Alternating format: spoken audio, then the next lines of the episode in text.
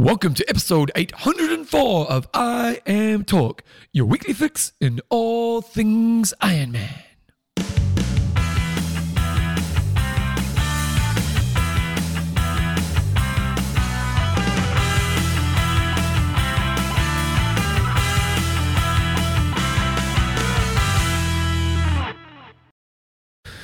Right, team, welcome along to episode 804 of IMTalk with Coach John Newsom, Bevan James Eyles. How you going, mate? Happy New Year. 2022. 2022. Three out of four Yeah, for the twos. that's right. Podcast proudly brought to you by our fantastic Oh, you don't want to talk about anything. That's, that's my job. yeah. That's normally I throw you a question, get the mood going. You, Yeah. know? you just want to get into the year. 2022, we're on a mission.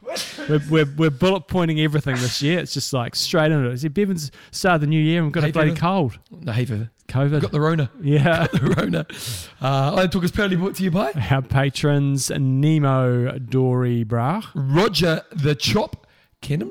And Marion Creaming the Moose hearing. It's a shocker that is. Uh, this week's show, we've got uh, two things. We've got John Swimset, we do. and then we've got an interview with Lauren Ward. Now, Lauren Ward, I actually interviewed on my show.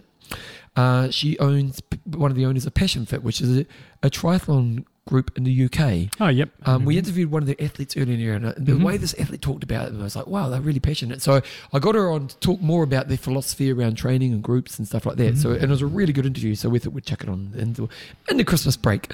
So before we get into that, what's your swim set? Well, today, Are you back at the pool? Yeah, uh, what's the date today? fourth. the fourth. So we'll be back in the pool today. It'll be first swim back. So I'm going to try planning on busting out a 1k time trial. So a few tips around How that. do you do that? Not very regularly because it doesn't really f- when you're swimming in public lanes Yeah, true. and we, we, we take over the lane but we probably have five in the lane and it's only 20 small 25 meter pool uh, so it's a little bit tricky but it should be something I, I would like to be doing it more often but space is sometimes a bit uh, tricky with that so just a few tips around learning how to do a 1k swim tt there's quite an art to it you know both with a 400 and a 1k and then once you get above that sort of 2 to 3k tts then it's a, a little bit easier because you're sort of swimming at a you know more steady, sustained speed. But um, so at 1k TT is probably going to take you, you know, it's going to vary between probably 15 to 25 minutes, depending on how good a swimmer you are. Some of you will do a little bit quicker, some of you might be a little bit slower. So it's not that dissimilar to doing a like a FTP 20 minute TT test or a 5k run or something like that. And pacing's pretty important. So before you go in there, have a think about your best case scenario average pace and what I'd recommend to, to try to get an idea on that. If you haven't done one of these before, is maybe go and do a, a 400 meter TT the week before and uh, see what you can bust out for that. In a 1K, you're likely to be around about one and a half to three seconds slower per 100 meters to do to do that one 1K. Um, so key things whenever you're doing any sort of time trial like this, um, swimming, biking, or running, is avoiding to go out too fast. I guarantee that most of you, when you did your first 20 minute FTP test, is you're looking at these numbers going, "This is awesome for the first five minutes," and then it sort of starts to get a little bit harder, and then there's a bit of a fade off towards the end. So go, avoid going out too fast. The general plan is to try to do an even split whenever you're doing time trials. So the first third, it should feel a bit like you're holding back and you could go a little bit harder. The middle third, you're really having to work quite hard. And then the last third, you've got to throw everything at it uh, and maintain of good posture and good technique.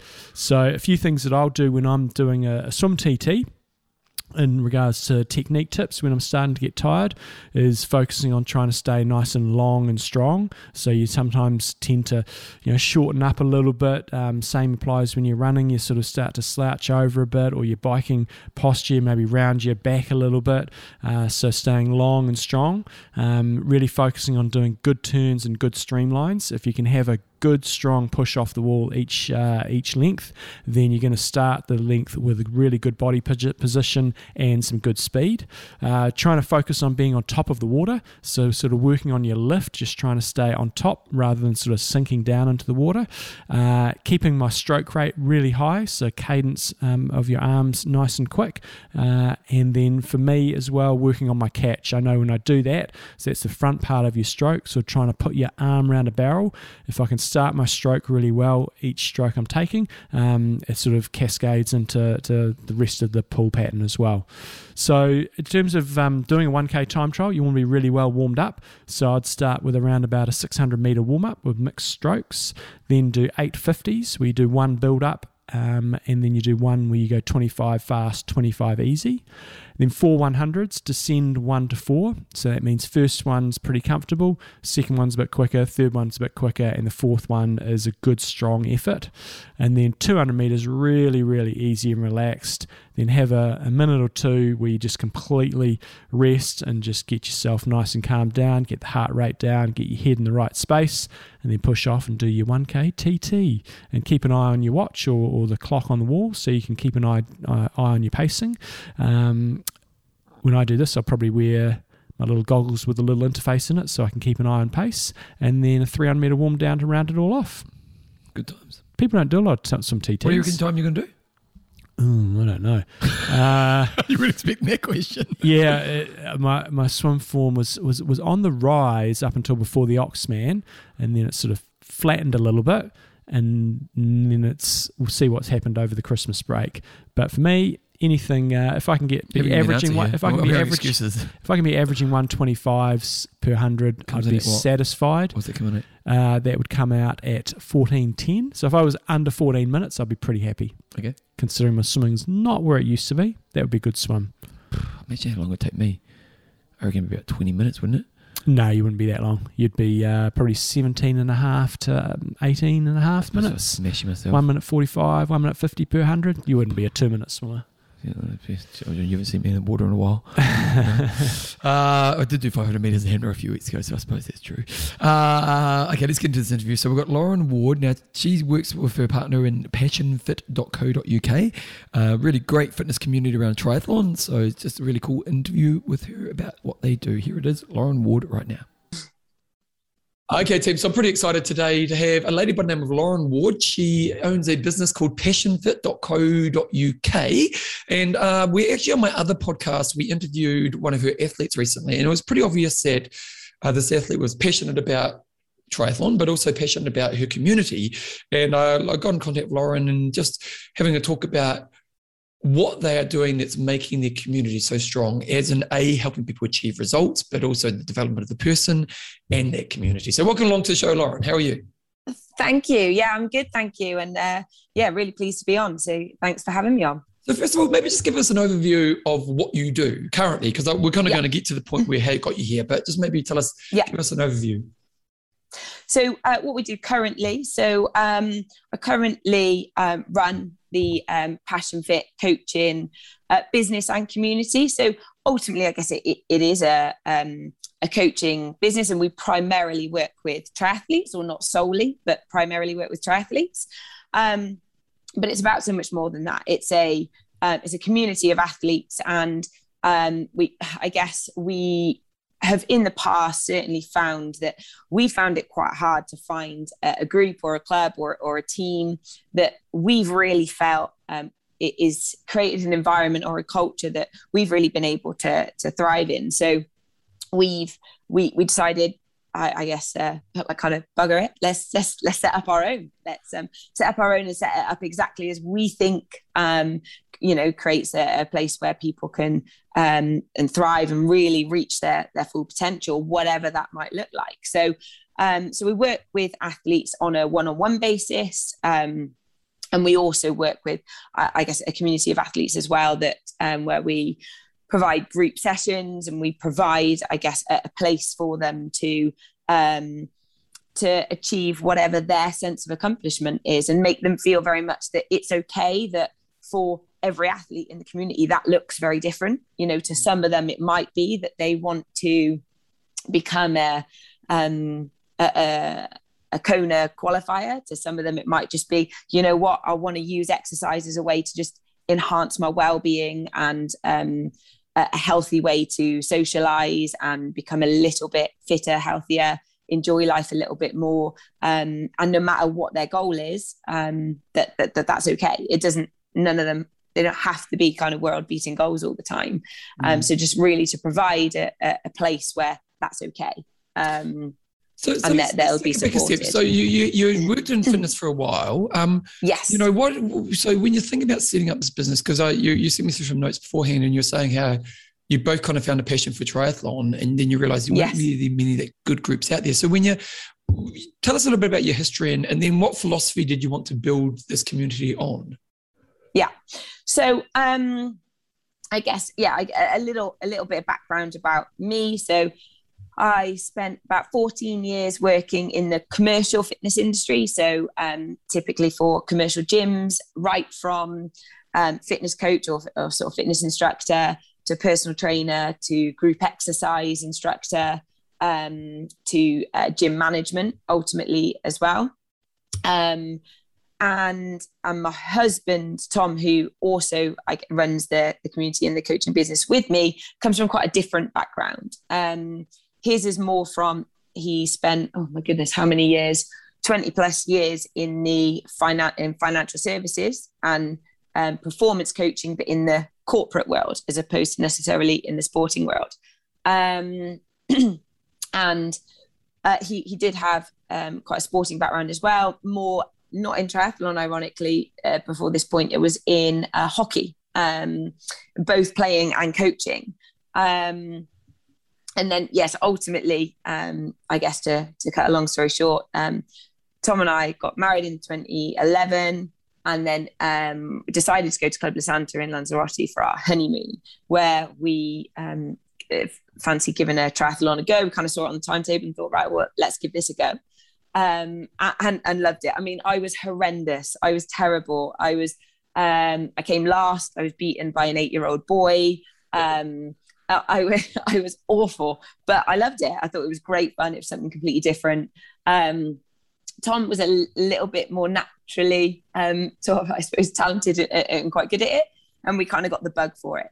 He'd actually already been persuaded by my stepdad, who had done several Ironmans in the past, um, to sign up for Ironman Lanzarote the, the following year in 2012. Um, so he'd already sort of started to think about it, but that was his first taste of it. So we'd already got into it, um, and we started to yeah, look at kind of local clubs and things. And I guess what we found was, um, and I guess different cultures work for different people, but what we certainly found is is often in in some clubs there was a little bit of a culture of. I think we went to a couple of um, like group bike rides or group chain gangs, things like that. And it was very, very much about um, you know who who could who was the fastest cyclist? And and on some occasions um, you know who who could uh, cycle the fastest and, and and maybe show that they were perhaps the strongest cyclist of the group. Um, and uh, that you know certainly for me that I, I wasn't overly comfortable with that because I, I wasn't as naturally talented. Um, um uh, I, I was a little bit of a beginner. Um, so we experimented with some different groups. And I guess the two extremes we, that we found were either that some groups could be a little bit um, it was all about who could be the who could be the fastest. And then the, the fastest people in the group would potentially be idolized a little bit as well. And then actually there were some groups ironically where um, it was all about the beginners which was lovely um, probably for me more so um, but then it meant those at the other end of the scale didn't get much sort of help or support either. Um, and ironically, sometimes there seemed to be some confusion with um, if someone's fast, um, and let's say they're shy, so they came across a little bit quiet, but because they're fast, sometimes the perception is that they're arrogant. Whereas actually, if you're a beginner and quiet, the presumption is that you're shy, perhaps. Yeah. So we almost wanted to try and find that balance, I suppose, where it was the culture was uh, beneficial and value adding to both ends of the scale, to those that were beginners and those that were experienced um, and perhaps um, quite talented uh, and quite fast. Um, and I guess we didn't want there to be that speed or ability didn't define you. It wasn't whether you were a fast athlete or a slow athlete or whether you were experienced or not experienced. That didn't really define you. What defined you, I suppose, more or, or what defined the culture was um, was more your your attitude, your mindset, and your behaviors rather than your speed or your physical ability. Um, and uh, you know, don't get me wrong, I don't think these the groups that we'd experimented with, I totally get it. It's it's how most of the world and, and society is nowadays. It's you know nothing negative really about those groups. It was uh, just that we recognized that that was what the world really ha- was like nowadays, and we wanted to create something a little bit different. So, hence why we set up um, Passion Fit. And the idea is it's much more about how the athletes behave, what their attitude and their mindset is, um, than it is necessarily about their their physical ability or, or their experience level. That mm. that's what matters to us the most. So, in regards to creating that, you know, because it's one thing to say it, but to, you know, to actually sit aside and so when you sit down to start to design what you guys are going to do, yeah, what kind of things were you thinking with the framework you're going to do that around? Well, I guess this is where, um, I guess, if I kind of take a step back, um, it's, it's a, yeah, it's a great question because it took us a long time to to figure it out. Um, we sort of recognized that we wanted something different, but we weren't quite sure at first how, what does that look like? And how, like you said, do we define, um, yeah, what, what that looks like and how that's different to the current um, kind of athletes or, or groups out there. And I guess to take it back a step, so I sort of explained that obviously my background was in um, the kind of commercial fitness industry. Tom's was both in some elite level sport and the corporate industry. And what we'd noticed really across all three of those industries or all three of those worlds where there were always people that we sort of saw as highly accomplished and people that perhaps in whatever form that might be the sporting world or in their kind of academic or or um, or career were yeah some were very highly accomplished and some didn't seem to um, perform um, very highly relative to their what we'd sort of deemed as their potential. Um, so we really sat down and we thought, right, okay, well, across all of these three um, kind of worlds, we saw there seemed to be some really common trends between uh, the behaviors um, and the attitudes and the mindsets that all of those that we deemed to be highly accomplished displayed versus those that didn't seem to be. Um, and and what we did is really we sat down and tried to put all of that together and okay what were those like i say what were those really common trends all those behaviors that we um, that we witnessed? Um, and I, I, guess effectively almost try to reverse engineer it. What are all of those common things that we saw that seemed to really work and what were all of those things that we saw that seemed to be common in those that didn't seem to i guess for want of a better word perform very highly relative to their potential. Um, and that's really how we came up with okay, that's what we're going to base, I guess, Passion Fit on and the um, and, and what will work with our athletes on above all else, because actually we recognize that if people get these key things right, it will lead to a much more accomplished journey. Um, and you might notice, I guess, some of the terminology that I use. I'm quite careful about the terminology that I use. I use the word um, accomplished rather than successful because what I don't want to be confused is that, um, it, you know, I guess it quite commonly can be um, misunderstood in more the corporate world and potentially sporting world as well. But the the word successful nowadays seems to be very linked to people that um, perhaps have a very high profile or very high powered job or earn a lot of money um, or yeah ha- have you know a, a, very sort of a prominent status or um, you know have a expensive mm. car big house that mm. kind of thing and that's not what success means to me but that is it seems to be very commonly the case nowadays is that the word success is linked to those things. Whereas we prefer to use the word accomplishment because for me that's that's not what success is but i feel like i've got to use a different word so that it's that you know it's it's really uh, it's obvious that what i'm talking about is different. Um so it's uh so so yeah sorry like i say we we use the word accomplishment because and and we use um uh, people's accomplishment against their potential because we also recognize that again sporting world is, is an easy example to use that everyone's potential is is different you know in the sporting world their physiology is going to play a, a large part of it.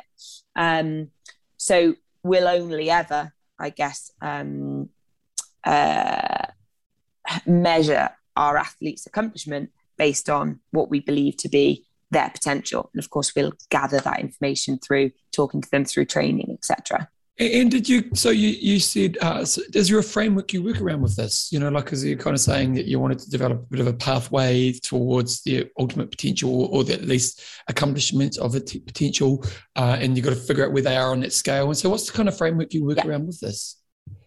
So we use. Um, so what we established was um, that there were four core, what we call or we refer to as four core accomplishment behaviors and two critical coachability behaviors. So essentially, what we realized when we sort of observed all these people and um, we saw these common trends, what we realized is across all of them that we deemed to be highly accomplished, they were always displaying the same four core accomplishment behaviors and two critical coachability behaviors. Um, there were other behaviors that they would display as well that are also really important, but I guess those were the six that we saw as always being there um, if they displayed those, um, the outcomes were almost looking after themselves, if that makes sense. So, what we've then established is that when we work with our athletes, what we almost um, work with them on are those four um, core accomplishment behaviors and two critical coachability behaviors. Because um, if we work on those, then the result is that their performance tends to take a huge uplift, that their outcomes end up looking after themselves, and that the, um, I guess, the objective measures that we'll often use in the sporting world, like time for, um, you know, uh, sort of runs and, and triathlons and, and whatnot, um, would end up improving. So, uh, so that that's what we base it on. We we work with our athletes primarily. Of course the training plan is important and uh, of course to a certain extent. Um, obviously that's important. But i guess once you get to a certain point and a certain level we certainly believe that actually if we look after those things and we work with our athletes on developing those behaviors those four behaviors um, or those four accomplishment behaviors and two coachability behaviors then their their outcomes and their performance will start to look after themselves and what are those behaviors and, and the accomplishment behaviors I figured that might be your next question. Yeah, yeah. so, um, four core accomplishment behaviors. The the first one is goal setting. Um, so we certainly established that actually lots of people are, are good at, I say good at, can set goals, but um, we've often found that they're not necessarily um, goals that have been well thought out or individualized to them. You know, I, am sure you all have uh, had you know coached athletes in the past that come to you and you, you, you talk to them and you ask them what their goals are. And they'll say um, you know a really common one is uh, I want to go sub 12 um, on a on an Ironman event and often I'll ask well, why? Um, and they can't necessarily explain to me why. Or it might just be because they're, they're, they're you know that's what their friend did or um, or that's what someone's told them would be a, a good time mm. um, so the goal setting piece is really, really important. And um, quite often in the past, we, you know, again in the corporate world and in the fitness industry, we've used SMART goals. Um, you know, uh, and, and, and most people are familiar with that with that acronym.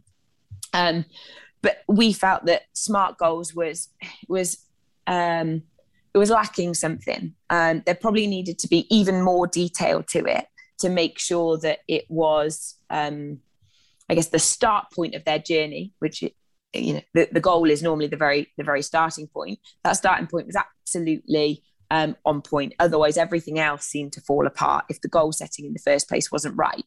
Um, so for for months, actually, my husband Tom was was racking his brain because um, he he's kind of I guess a, a bit of the the mastermind behind a lot of the, the concepts that we work with. He's he's got a very kind of conceptual and and um, creative mind.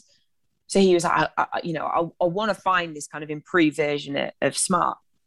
And in the end, we realized that actually it had been kind of staring us in the face for, for months. We had already been using the word um, ipsative a lot with our with our athletes, and might be a word that a lot of people aren't familiar with. I think it sort of uh, stems really from the um, education uh, kind of background or education world. And to measure someone ipsatively would be measuring them based on their start point and their potential rather than relative to others.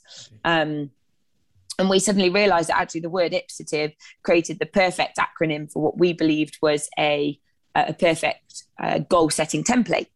So, um, I being for individualized, so making sure that actually the goal was was their goal, not a goal that they thought that they should have or uh, thought it might be what their coach might want to hear or their friends doing. It's individualized to them and it means something to them. Um, so, uh, and it was precise as well. I guess, you know, similar to specific in, in, in SMART. It was precise. It was, um, there's no gray area with it. It was, yes, you either have achieved it or you haven't. So it was, it was precise.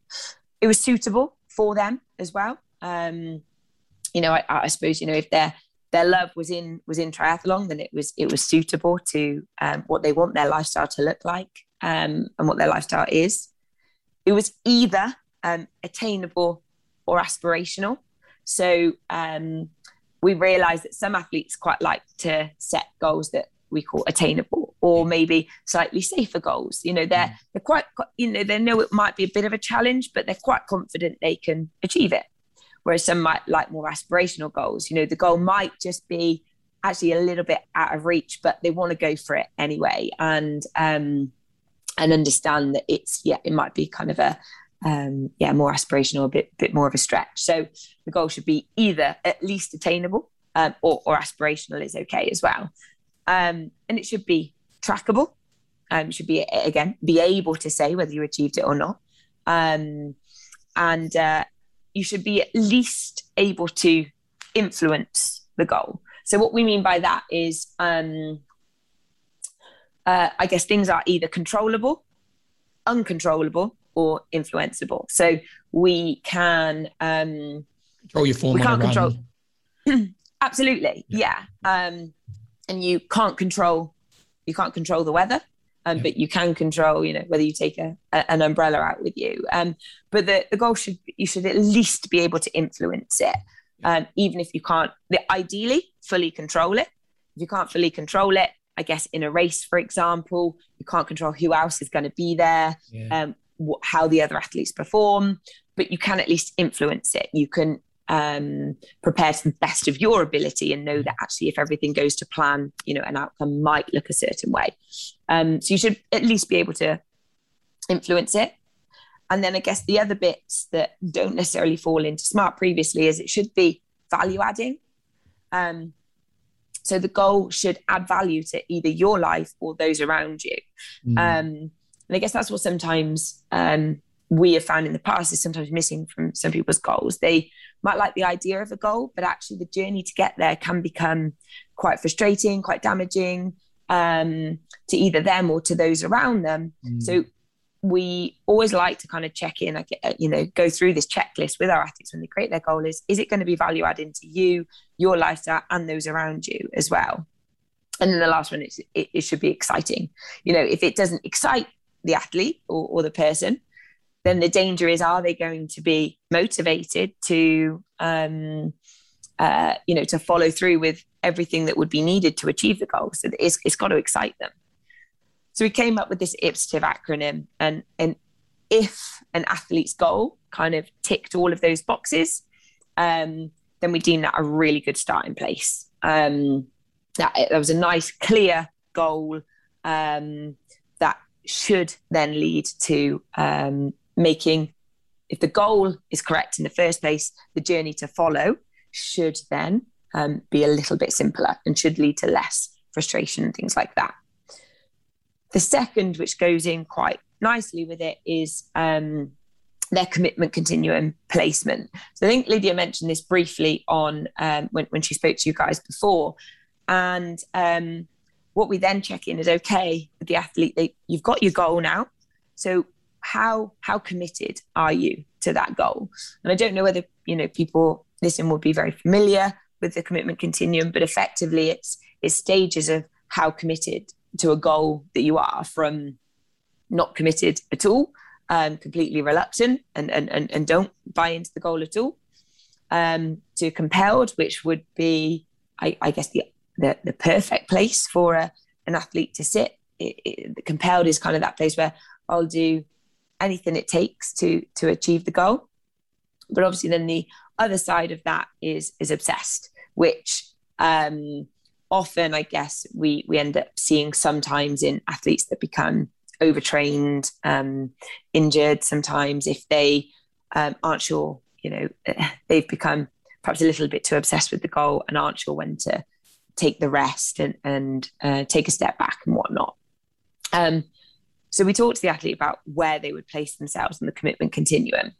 Um, and ultimately, we need them to either be committed or compelled. Otherwise, if they think, mm, no, actually, maybe I'm sitting more at, um, you know, uh, reluctant or, um, or, or, like I say, not at committed or compelled, then we might need to revisit the goal because if they don't sit there, mm-hmm. then they're not really committed to the goal, then why is it a goal in the first place? We might need to take a step back and one of those boxes perhaps wasn't ticked correctly. Is it individualized or is it a goal you think you should have, but you don't really want to do? Yes. So they're the first two really big steps that we we take with an athlete is we go through that goal setting process and then we work out where they are on the commitment continuum. Um, and those two things have to be aligned. Um, and sometimes there's a bit of back and forth between the, the, the, goal and the commitment continuum until we find that perfect balance of brilliant, there's the goal, and you're fully committed or or, or compelled to it. Uh, fantastic. Um, so they're the first two. They're the first two that we um, go go through. Um, and then the third is the control the controllables. Um, so we've got goal setting, commitment continuum, and then uh, control the controllables. So, with control the controllables, we try to um, help the athlete understand that in order to achieve that goal, that means they need to control everything that they can that's going to lead um, to, I guess, them achieving the goal. So, a, a really simple example might be, um, you know, I think lots of the athletes that we've coached in the past probably don't get enough sleep. It's probably quite a common one. Um, but in theory, that should be um, controllable. Yeah. For, for lots of them, it might not it might not be controllable what time they, they get up in the morning. They may have to get up at a certain time because they've got to be at work at a certain time, got to get the kids out of bed, get them to school, whatever. But therefore, what they can control is what time they go to bed. Um, so that they can control how much how much sleep they get.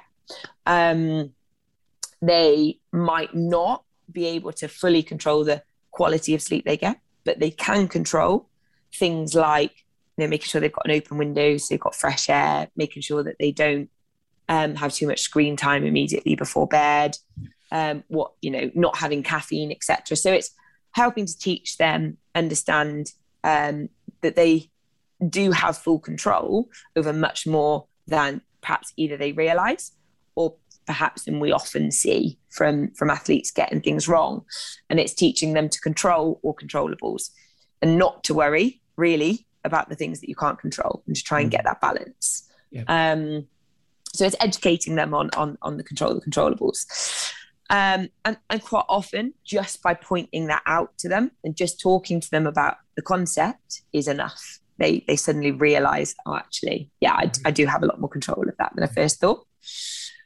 And then the fourth one um, is prioritization. We call it the the four Ds, although we've actually just extended it to the five Ds, which I'll explain in a moment. Um, but everything that you do through the day should fall into one of four boxes: either um, do, delay, delegate, or dump. So if it's a really important job and it's got to be done by you, then fine, it goes in in your do box. Um, if it's perhaps um, quite an important job, but it could be done by someone else, and you could recruit someone else's help for it, you pop it in the, the delegate box. If it needs to be done at some point, but perhaps not not urgently today, then you put it in delay. And if it's not an important job at all, um, then it, you just just dump it, just get rid of it. Um, and we recently um, kind of brought in a 50, which we call it the diddlies, which are like the jobs that take like 30 seconds, but we all procrastinate on, never do, and then it becomes like a two hour job. Yeah, okay. Yeah, absolutely. Um, you know, I think a really common one is um, Tom's really uh, meticulous about how clean our car is kept. So if one piece of rubbish gets left in there, it's like, oh my god, I'm in big trouble. so, um, sure, so sure, not a problem in the relationship. so but he always says, "Come on!" He's like, "It's a diddly. It's a diddly." He's like, "If you and you know, every time we get out of the car, if we make sure we take all the rubbish with us, even if it's like one thing, um, then we never get to that stage where we've got to take two hours cleaning out the car and you know and and whatnot. And every time we get out, you know, if the dog's been in it, and give it a wipe, it takes thirty seconds rather than like I say, letting it build up. So we've now just developed it into the, the five Ds. Um, so it's it's time prioritization, and I guess a, a really common one is things like um, so you know using the sleep example earlier how many of you know the athletes in the past have sort of had conversations with me about the fact they'd like to get a little bit more sleep. And then i talked to them about okay well talk me through what your routine looks like. Perhaps when you get home from work done your training what does it look like? And you know lots of times they might have prioritized maybe watching one more episode on that netflix like box set that they were watching rather than go to sleep an hour earlier. Um, so it's helping them understand actually, you know, if if you really want to achieve that goal, then your prioritization has to be on point as well, has to be in line with that goal, I guess. Um, and the big thing for us is is the athletes understanding that those four behaviors, if they get those four things right and those four things are in line with each other, so their prioritization is based around their goal, their commitment continuum placement is appropriate for their goal or their goal allows them, I suppose, to be at the right place in the commitment continuum. Um, and they're controlling all the things that they can control, then um, then we see the athletes almost always when they have those things on point, almost always achieve their goals. When we see athletes not achieve them, it's normally because one of those four, one or more of those four behaviors are falling out of sync all the time. Um, and I guess normally it's not just one. Normally it's if one falls out of sync, normally that leads to a knock on effect to the others as well. Yep. So they're the four core accomplishment behaviors. They're really simple, but um, we, we've certainly found yeah, if people get those right, then it leads to a very accomplished um, journey. Yeah, great.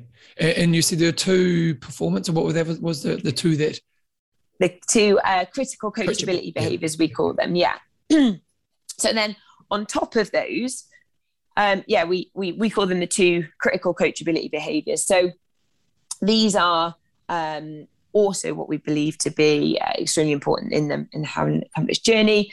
The first being what we call transactional analysis. So whether they're self-coached or whether they have a coach, something that is always important is their communication with their coach or or sounds a bit strange to say, but almost their communication with themselves, their, their kind of inner di- yeah. yeah, absolutely.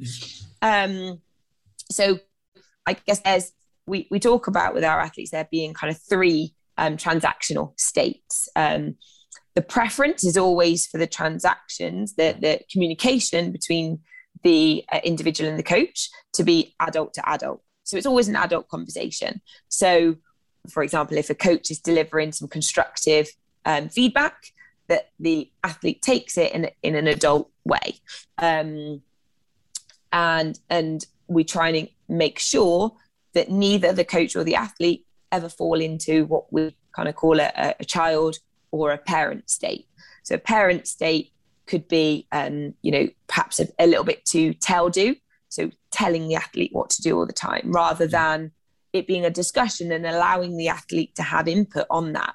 So it, it not being too controlling, um, but equally it not to be too nurturing either. Because actually, if you know, for want of a better word, if you babysit the athlete all the time, we never help them like learn and educate mm, and yeah. and make decisions. Yeah, yeah, absolutely. Yeah. Um, so we don't, but we also don't want to control them either because it's their obviously it's their journey, not ours. Mm. Um, so uh, we make sure that the coach never falls into a parent state, but also that the athlete never falls into what we call it a child state either, um, where they're perhaps, uh, you know, perhaps not receiving feedback well, Um, and we recognize that actually, if the athlete falls into a child state, that can encourage the coach to fall into a parent state or, or vice versa. Yeah. Um, so it's making sure, and again, just normally by making the athletes aware of this, they, they it makes them stay an adult because they recognize immediately if okay, I can see I've I've fallen into a state of mind that um, may not be uh, you know constructive, so um, or effective.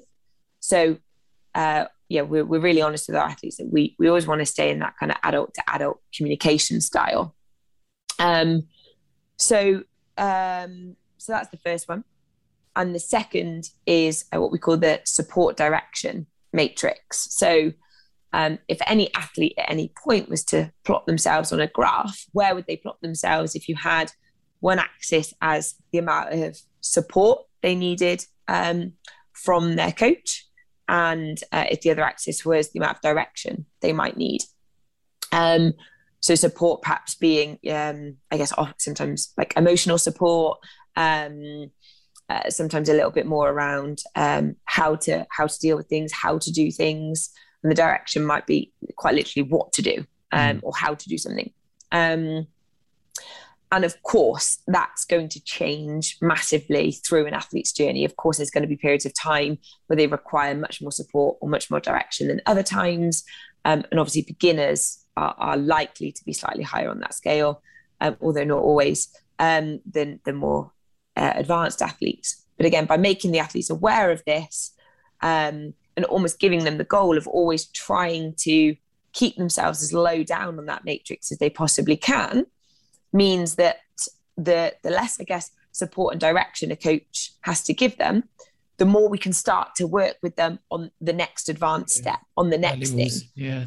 Yeah, absolutely. And um, I guess every time we take them up a level, we'd expect them to go higher on that graph because it's something new that they're having to learn, something new they've got to understand. But then almost once we've taken them there, it's the goal is to try and then bring them back down again to as low as they possibly can so that we can then go on to the next thing. Um, and the athletes that do that really well are the ones that, um, yeah, become extremely um, advanced, knowledgeable. The more knowledgeable, uh, the more they understand their sport. Um, the uh, the easier they are are to work with. Um, and like I say, the more advanced concepts we can then go on to with them that we we we feel have have a huge impact. So their communication style and their support, the amount of support and direction they need, are also the two what we believe critical coachability behaviors. Um, so between those and the four accomplishment behaviors, when they have those six things on point, um, regardless of what their um, performance looks like relative to others, they on usually the athletes that perform really highly versus their individual potential and tend to feel the most accomplished, the most happy with their journey as well, which I guess arguably is the, the most important thing, but certainly is to me, which um, Tom often takes the mick out of me because I'm I'm quite um, uh, what we call quite green. Yeah. Um, have you ever done uh, sort of seen insight personality colors before? Yeah. yeah. So I'm quite I'm quite green, quite green yellow, and Tom's quite red. Um, so it's uh, it's interesting because um, our different personalities work quite well, ironically, across the athletes. Yeah. Yeah. Um, so that's a really awesome framework. It's one thing I'm, I'm, I'm because I'm kind of only got like another 10 minutes to talk, so maybe I could talk to you forever. Yeah. But um, one thing I'm curious about is what do you guys do to create great community? Well, yeah, great question. And actually, um, there is there's there is actually a little bit of a framework that we use for this, and it's a concept um, that people may well uh, have, have heard of before. Um, it's self-determination theory. So we we try and focus on three key things with with all of our athletes. Um, on three key things with with all of our athletes. Um, one is um, I get you, you may have heard of it before um, autonomy, competence, and relatedness. So we try and create in, in all of our athletes in the community um, like autonomy. So they have um, they have input in their their training. They have um, it's not just dictated by us. They they actually have some input in the decision making process in what training they do when they do it who they do it with so they can train with each other and therefore we um, we have to therefore create competence in them as well. Yep. so we try to educate them and, and help them understand um, uh, how to make those decisions i guess. Um, and then the third thing is is the togetherness piece. So we we try and create an environment where they all have i suppose a a similar they'll all have different goals but um, they all have a sense of wanting to support each other achieve those goals um, all understand. They all have um, some autonomy. They um, are all trying to develop their competence so that they can use each other to do that as well as us. So we encourage them to train together a lot. Um, so that might be athletes not just us with our athletes but uh, our group of coached athletes those that are local we'll encourage them to train together a lot so that they can develop that in each other. Um, and we recognize that feeling part of something can be hugely motivating. Actually, this can be quite a lonely sport in lots of mm. ways. Mm. Um, lots of people's training can be very, very solo. Um, spend hours on their own, and we recognize it can be a very lonely sport. So, the more that we can bring people together to share the experiences together, not just in their training, but in racing, um, it seems to be um, quite a large part of people's motivation. So on a Monday morning, uh, Monday, Wednesday, Friday morning, we do um, a, a, sort of 6 a.m. group bike session, like virtually via like Zwift and, and Discord. Um, and almost all of our guys are on it every single week. Um, you know, some of them do not have to be up at that time. They could, you know, they could well train later, but they do it because they recognize that by being on the session isn't only motivating for them, of course, because it's kind of you don't want to let others down you, you know it's often more enjoyable if you if you do it with others. But also um, they recognize that them being on it is also motivating for the others as well. Mm. so the more people there are the the um, i guess the the more sense of them being part of something helping support each other. Um, so we try and really encourage the guys to recognize that they are part of something and they um, not only do we obviously want to support their journey but when they come into passion fit we don't just support their journey they support everyone else in the community's journey as well mm. so it's it's very much an understanding that yeah if you come into the community you um it, you don't just take from it you give to it as well yeah. and and that give can be literally just being present you know just being around because mm. that is enough for a lot of people so it's very much a a two-way process i suppose is is that very much the way we see it and the way that we explain it to people mm, and so there's the kind of responsibility but also the the reward yes yeah. absolutely yeah. yeah yeah and then if if everyone is is that way in that they want to give as well as obviously take then um, it becomes a really rewarding um, community for for everyone to be in um, and again we we sort of we don't mind what people's goals are and we recognize that they're all going to be so completely different and there's going to be a huge bandwidth of what that's going to look like but the thing that we ask from our athletes is that um, no, no matter what you know when they set those goals they um, they'll do their best to achieve them because mm-hmm. they set a great example to each other then as well yeah. um, it kind of creates a culture and, and, of we, we, we're working to improve it, uh, each individual into this. Yeah. Yeah. Yeah, very much. And is there, is we, oh, sorry, you go. No, I, yeah, sorry. I was just going to say then, I guess we, um, we try to create a culture where if, if Tom or I were to step back from, and, and let's say we said, you know, guys, you've got to kind of look after yourselves for a couple of weeks. We would want um, the culture to be self sustainable. You know, if we walked away um, I guess the, I think the, the definition really of culture is everyone knows how to behave without actually being told how to behave, and that's almost what we want to create. Is that it becomes the norm for them to support each other. Mm. Um, just is there anything else that you you discovered that really helps create belonging? Oh, yeah, okay. Hmm. I think um, certainly something that I've observed is um, when the athletes feel comfortable to be completely open and honest with each other. And usually, the biggest thing that that um, is normally about is their their why. So when they set a goal, we normally try and kind of dig a little deeper and find out why they want that goal in the first place. Um, and I guess it's like uh, like kids say, don't they? They they kind of ask the question why, why, why, yeah, kind of yeah. five or six times, and there's the you know the common um, understanding of you know ask why five or six times um, to really dig down and really get an understanding of why someone's got that goal, what what led to it in the first place, because it's not normally the first thing they say. You know, when they say oh, I yeah. want to get fitter or whatever, there's normally something much much deeper, and it's when athletes really feel they can be comfortable and open and honest to share that, not just with us as coaches, but with each other in the community. Mm-hmm. I think they often realize that lots of them have much more in common than they perhaps first realized. Yeah. Um, and that that creates some lovely bonds um, and an, an even bigger desire for them to then support each other because they can relate perhaps much more than it might seem on the surface. Mm. Um, so I, I, I, try and encourage the guys to um,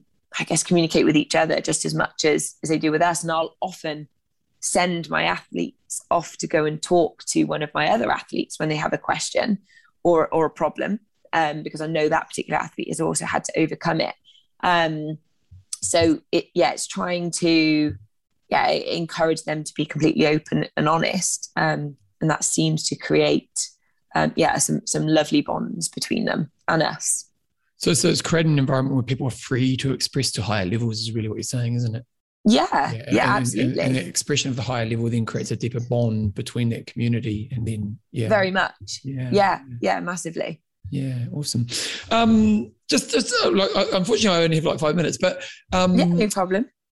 Just what would you say to someone who's not exercising in mm-hmm. regards to getting into exercise? Um, I would say, I like, I think I totally understand that um, it it probably seemed like a, like a mountain to climb um, if you're you're not exercising at all at the moment. Um, and a lot of the feelings that person is probably experiencing is probably much more common than they might realize. And actually, I was thinking about this example the other day is um, if uh, when someone brand new ever came to one of my group exercise classes, they would always come and they would say, I am so nervous. I'm going to go somewhere at the back. Um, you know, I, am sure everyone else has been here loads before and really experienced and, and, doesn't feel nervous or whatever. And that person always thinks they're the only person that feels like that. Um, and, and they're probably not. And um, so I, I can't recommend, obviously, exercising enough for not just for their physical health, but for their for their mental health as well. Um, it's you know I, I don't know if I've ever had um, an athlete that didn't feel like doing a session. And that doesn't have to be like a an hour hard interval session. I mean, that could just be going out for a walk for an hour, taking the dog for a walk, um, riding your bike. But I don't think I've ever known anyone to come back from that session not wanting to do it, but making themselves do it and saying, oh, I wish I didn't bother. They, they always are glad they've done it. They've always, always pleased they've done it. They always feel better for doing it.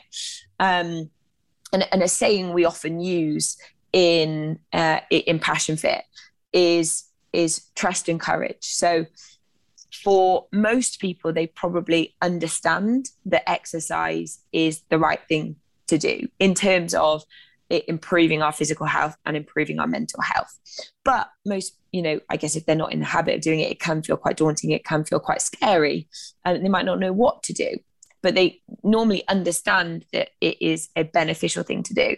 So, what I would say is uh, perhaps to take that phrase away is that trust and courage. Trust that the process of um, of exercising will make them feel better, and then have the courage to go for it. Um, you know, I think often people um, wait for a feeling of of belief or, or guarantee that it will definitely take them to a particular place, whether it be physically or mentally. Um, and sometimes people can't give them those those guarantees. So you might not feel um, belief, but what you may what, what we would ask you to feel is trust the process and have the courage to go for it um, anyway. So um, I, I honestly, I can't, I can't recommend it enough. I think, um, and and and don't try, don't think that you suddenly have to go out and be running 10ks, yeah. half marathons. Just get out for, yeah. yeah, take take the dog for a walk for 20 minutes twice a week build it to three times a week four times a week well hopefully if you've got a dog it'll go out daily but um you know uh, take take a friend's dog um start small and set yourself very small little incremental goals good stuff. Hey if people want to follow you uh, or if they want to get in contact with you where would they go? Uh, so we're on uh, facebook instagram um, as passion fit coaching and we have um, a website as well. Um, we have got a YouTube channel and we'll usually post those links on our Facebook page. Um, and it's normally about this this type of content, you know, helping people to understand what we believe really matters and really makes the difference yep. rather than necessarily getting caught up about comparing themselves to others um, or kind of arbitrary number goals it's it's about them their journey and, and how to stay focused on that well, I love what you're doing. Um, I wanted to get you on the show because I just kind of, you know, like again, this wasn't so much about triathlon today. It's kind of like how you grow and develop people and community and all those types of things. And it gets pretty obvious you guys put a lot of thought and energy and creating this, and it's it's showing in the work that you're doing for your people. So you should be bloody proud of the work you're doing. And uh, the world needs Thanks more so fitness leaders like you guys because, you know, like I was telling you before the show that I'm writing my book that I've just finished writing. Yeah. Um, which is about getting non-exercises to love exercise. One of the key components is to find you, a place like yours is to find a community that has leaders who know how to nurture and grow people in really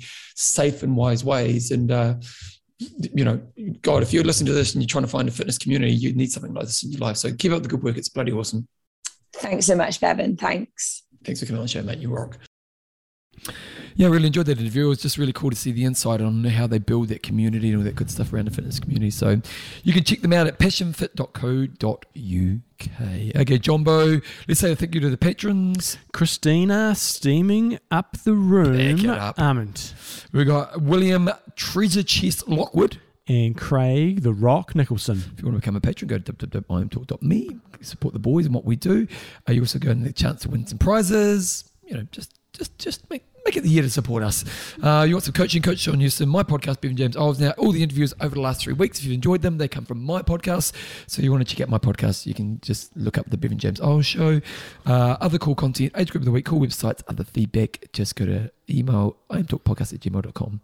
What's the most exciting thing about 2022 for you?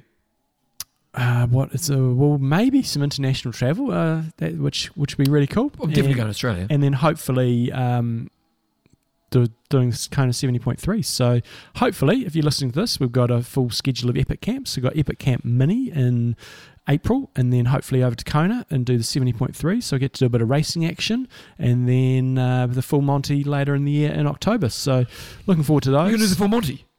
Well, yeah, maybe not. Uh, so I love, love showing people around different parts of New Zealand. So that's going to be pretty cool. So that's sort of the highlights on Where the triathlon Where's the full Monty going to happen? It's going to be up around sort of Nelson, Marlborough, uh, and sort of Golden Bay area. So my sort of one of my favourite patches and some really really cool riding and lots of very cool running. So we're going to be doing some not unique runs, but some quite a few trail runs that I've never done before. So it's going to be good times.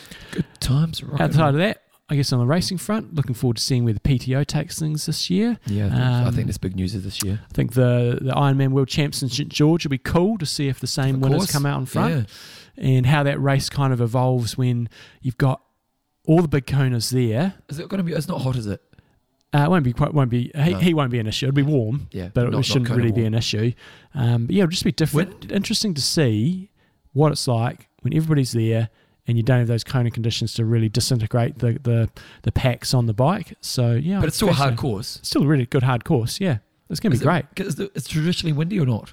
Um, well, they don't really have, have, they haven't had Ironman there for quite a few years from memory, so it could could be anything. But that should be good. Uh, so yeah, it should be a great triathlon year, and we're going to see some short course guys doing this. It's going to be they're going to be going for that sub seven hour at some stage. Um, so yeah, there's lots of exciting things. Super League will be having another year. We have the the Zwift World Championship, well not the Zwift, the Indoor Arena Games Championships. Yeah. Uh, so yeah, it should be a cool year. Pretty innovating times, isn't it? Oh, it is. So that's uh, that's it, Bevan. What are you looking forward to this year?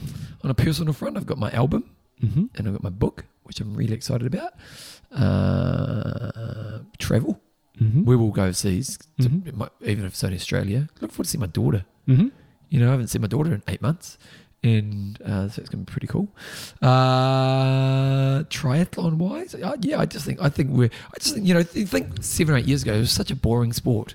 You know, as an innovation, you know, you had Ironman, you had seven point three you had Olympics. Mm-hmm. You know, now we're just in such a cool time for the sport and an interesting time for the sport because the advent of the PTO. Starting to you know build up some momentum. Mm-hmm. Um, I just think we, you know, it's a really fascinating time to be involved in the sport. So yeah, just looking forward to seeing how those steps move forward this year. Good times. All right, let's wrap it up. I'm Russ. I'm Endo. Train hard. Train smart. Kia Kia kaha. kaha.